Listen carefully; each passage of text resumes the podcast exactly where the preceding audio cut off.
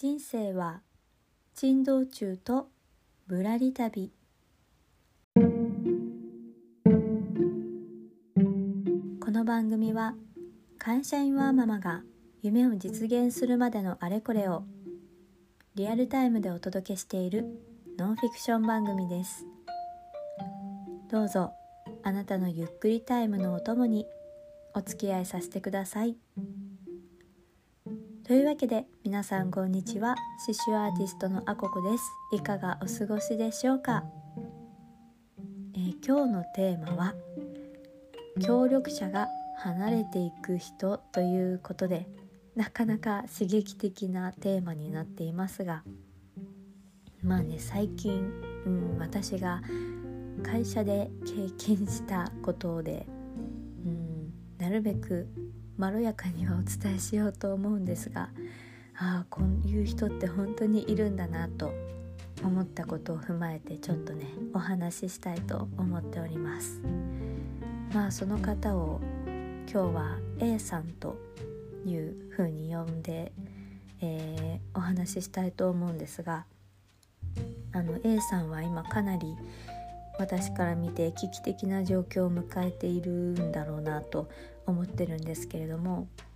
うん、本当にね周りの人からすごく敬遠されてしまっていて、うん、まあそうですね、私自身もまあ社会人、まあ、会社員十数年やってますが、うん、まあねいろんな人いますよね、仕事してると。だからもちろんこれまでもかなり悪の強い人とかにも出会ってはきたんですけれども、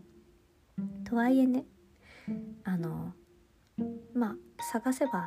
人って何かしらこういい部分があったりとかして、まあなんとかこう大人としてねこう折り合いをつけてやってきたんですけれども、この A さんに関しては私自身も人生で初めて、えー、自分の上司にうーんこの人とはちょっと仕事ができませんって訴えた人なんですよね。で、まあ、一旦この、まあ、A, A さんをフォローするわけじゃないですけど、この協力者が離れていく人ということで、一応枕言葉的には、うん、職場においてというのを付け加えさせていただきます。まあ、あの A さんのプライベートを私は全く知らないので、もしかしたらねあの家庭ではすごく素敵な人なのかもしれないんですが、まあ今その職場においてはなかなか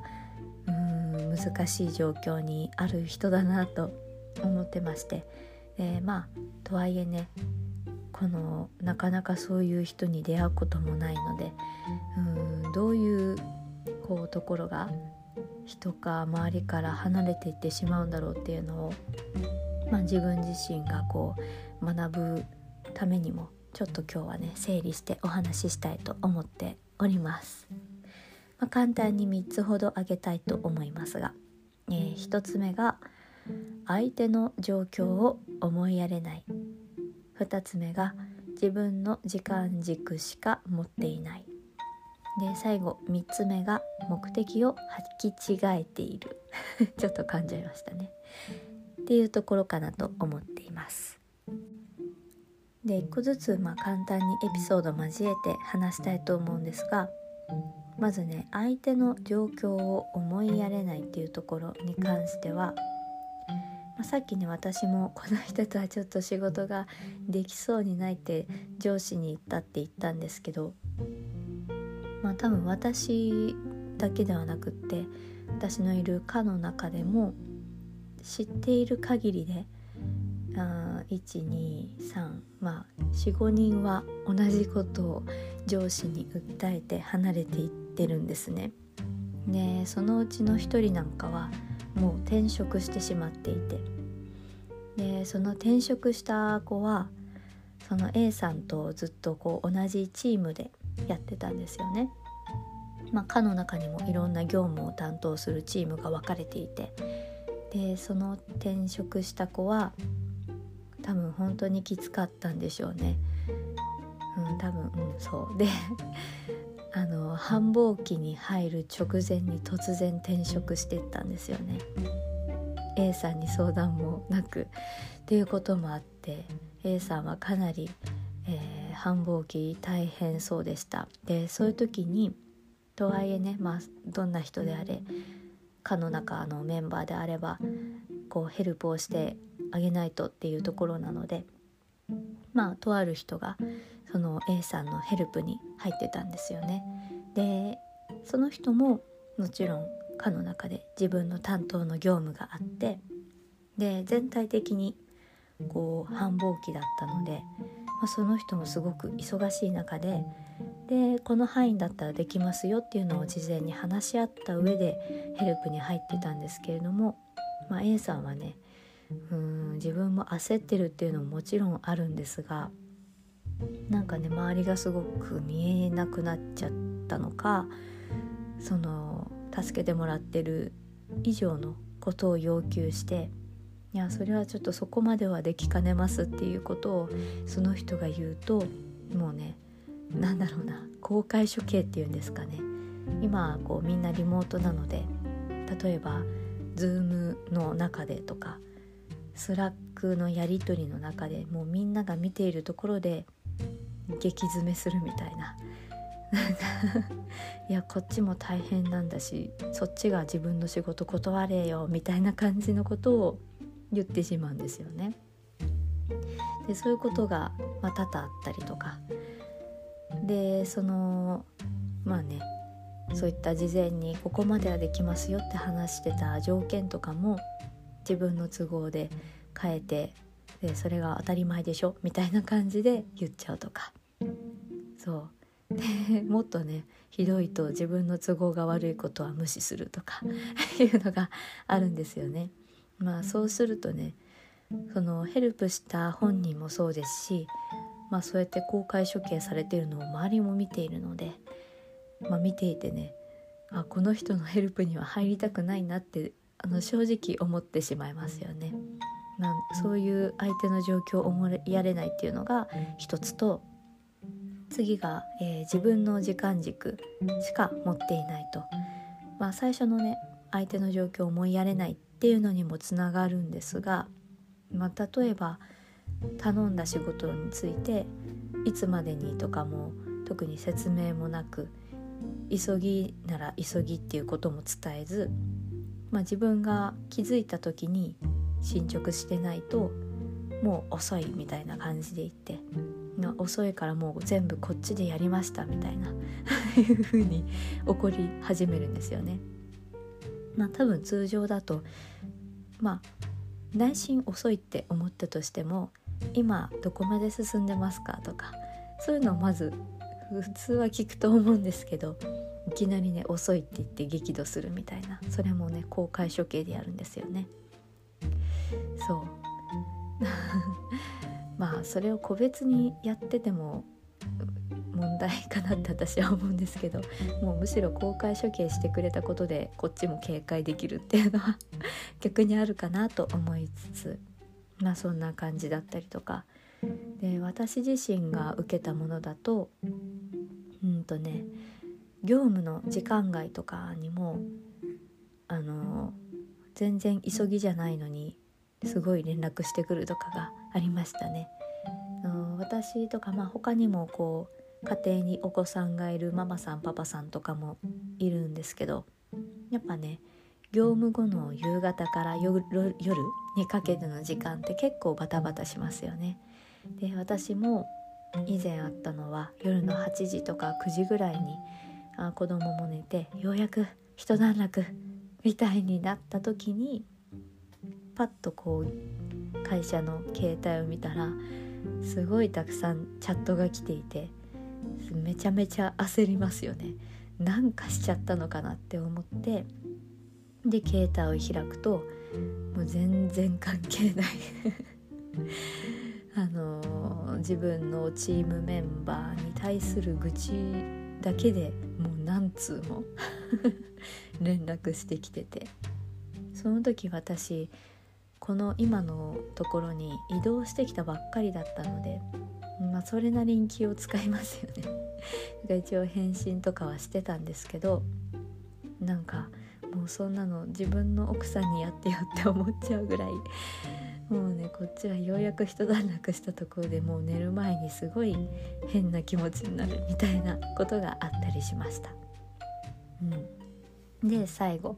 が目的を履き違えているというところで、うん、これは本当に仕事をする上で結構きついなと思ってるんですけど、私の会社だと、えーと、上半期と下半期ごとで目標を設定して、まあ、やるんですよね。でこんなことを頑張りますって言って、それをこう数字で評価できるような仕組みになっているんですけれども、まあ、その A さんはねすごいこの評価が何よりも大事な人で、もちろんこう上に上りたいとか思ってる人は評価もね、もちろんこう数字の評価が一番分かりやすいから大事は大事なんですが、でも評価ってよく考えるとこう会社の全体の目標があって、そこに貢献できるために自分が関わっている業務がどんな風にこう貢献できるか、どのぐらいの成果を出したら貢献できるかなっていうので目標を立てていくじゃないですか。で、まあ、通常、まあ、普通っては分かんないですけど、あの本当にね普通普通、うん、普通通常の目標の立て方で言うと、じゃあ例えばなんかこうシステムを作ろうとします。そのシステムは社内のこの部署の人たちに対して、うん、こんな業務が効率化できるとか、これを使うことで新しい発見が得られるとか、まあ、何かしらそのシステムを作る目的を持って作りますよね。で作ったシステムを実際にその人たちに使ってくださいって渡して、で、まあ、蓋を開けてみた時にあれあんまり使われてなかったなとかあると、じゃあなんで使われてないのかなって疑問に思いますよね。で、まあ、そうしたら考えるよりかは実際に使ってる人たちにアンケートを取ったりして、こういうところが使いにくいっていう声を集めたりして、じゃあこの課題をあの回収しましょうって言って、まあ、システムを改善して、で、まあ、本当にそれで良くなれば使う人も増えて、でその使ってる人たちの満足度も高くなって、でそれが最終的に、まあ、上半期なら上半期の結果に結びつくんですよね。それを作ったことでこのシステムを作った目的っていうのも果たされたし、実際にこのぐらいの人が使ってくれていて満足度も高くて、でアンケートの評価もあのシステムを作った目的に沿ったこう満足のコメントが得られてるみたいなのが目指すべきだところ、ところだと思うんですけど、この A さんに関して言うと、まず自分の頭の中でこんなシステム作ったらすごいんじゃないかって思って、で実際に使う人たちのこうターゲットみたいなものも特に決めず、なので実際にこう使ってもらう人たちから何か声を収集することもなく、自分の想像の中でシステムをこう作るんですよね。もちろん本人は一生懸命作るんですけど、で実際にじゃあ使ってくださいって渡したら、まあ、あのその実際に使う人たちにとってはあまりこう意味がないシステムになってしまっていて、でもね、まあそうだったとしても、まあ、例えば上半期だったら半年あるので、最初の、まあ、にさんかげつであれ全然使われてないなって思ったら、そのタイミングでアンケート取ればいいんですけど、A さんはねアンケート取らないんですよね、うん、なんかね使わないのが悪いみたいな、なんかよくわかんないですけどそう、うん、全然使われてないって思って、で小手先の テ, テクニックであのなんか使わせようとしたりするんですよね。例えばあのもう上半期が閉まるギリギリの頃にアンケートを取って、このシステムについてみたいな。そうするとまあ、アンケートに答えるためにみんな一回はそのシステムを開くだろうみたいな、もうそれで利用率がまず上がるみたいなそういうやり方をするんですよね。そう、まあ、これあの例として挙げたんですけど、実際に私がその A さんをお手伝いしたある業務の中で結構起こった出来事がほぼほぼそのまんまのことがあったんですけど、その時もね、なかなか A さんの言い分としてはあの満足度のアンケートを取って、で全く使ってない人とかもこうねちゃんと回答してくれてるんですよ。使わない理由とかもねフリーコメントで書いてくれてるんですけど、うん、使ってないやつの言うことなんて知らんみたいな感じなんですよね。うん、そうだから何とも言えないんですけど、うんね、私としてはなんだかなと、まあ、途中からその手伝いにも入ったのでなんだかなと思いながらあの聞いてたんですが、そうだからその A さんにとっては何でしょうねなんて言ったらいいのかな、その評価っていう、うん、ものの力の入れ方が違うというか、目的を履き違えているので、関わっている人たちが何なんだこれはみたいな気持ちを持ちながら手伝うことになったりするんですよね。っていうことがこう積み重なっているなと思っていて、本当にね、まあ、他にもいろいろね言い方のこととか、まあ、デリカシーのこととか本当に本当にいろいろあるんですけど、まあ、A さんがね今そうやってどんどん周りに協力者も離れていくし、周りに敵を作ってしまっているしということで、うーんなんか難しいですねという状況なんですよね。私自身は去年移動してきたので、あのそれ以降それ以前かそれ以前のことはよく分かんないんですけど、まあ、周りの人が言うには、まあ、昔からそうだったし、うんその態度その人に対する態度について何度もこう注意をされてるけど結局治らずここまで来ているというところみたいなので、なかなかね人を変えるのは難しいので、まあ、自分がこう変わってうまいこと折り合いをつけてやっていくのか、うん、本当にきつかったら正直はあの関わらないように手を回すっていうのも手だなっていうことを今回学ばさせていただきましたね。うん、なんかうまくこう皆さんだったらどうしますかこううまくね立ち回る例そうだったら私もするんですけど、ちょっと今回ばかりはこれ以上関わると気持ちもめいってしまうし、自分の本来の業務も回らなくなってしまうし、そのくせこうさっき言った目的を履き違えた業務がどんどん増えていくのは、まあ、自分自身の仕事の達成感もね奪われていく感覚になると本当に時間がもったいないなって感じてしまうなと思ったので、ちょっとね私自身もこういった点気をつけていこうと思いますし、よかったら皆さんもこういう方がいたら、私だったら僕だったらこんな風にするよっていうのを教えていただけたら嬉しいなと思います。いや人間関係って難しいですねはいというわけでちょっと長くなりましたが、えー、今日は協力者が離れていく人ということで、えー、最近あった出来事からエピソードをお話しさせていただきました。えー、まあ長くなったので雑談はちょっとなんですが、すいません今日ちょっと鼻声で聞きづらかったら申し訳ないですあの完全に先週の子供の風邪が移ったようで夫も私もあの微熱が出てちょっとねあーってなってます皆さんも、まあ、最近だいぶ寒くなってきたので本当に寝る時とか暖かくして乾燥とかにも気をつけてお過ごしください。というわけで、いつも聞いてくださりありがとうございます。番組の感想はこの放送の概要欄やプロフィール欄にあるお便りはこちらのリンクからどなたでも投稿いただくことができます。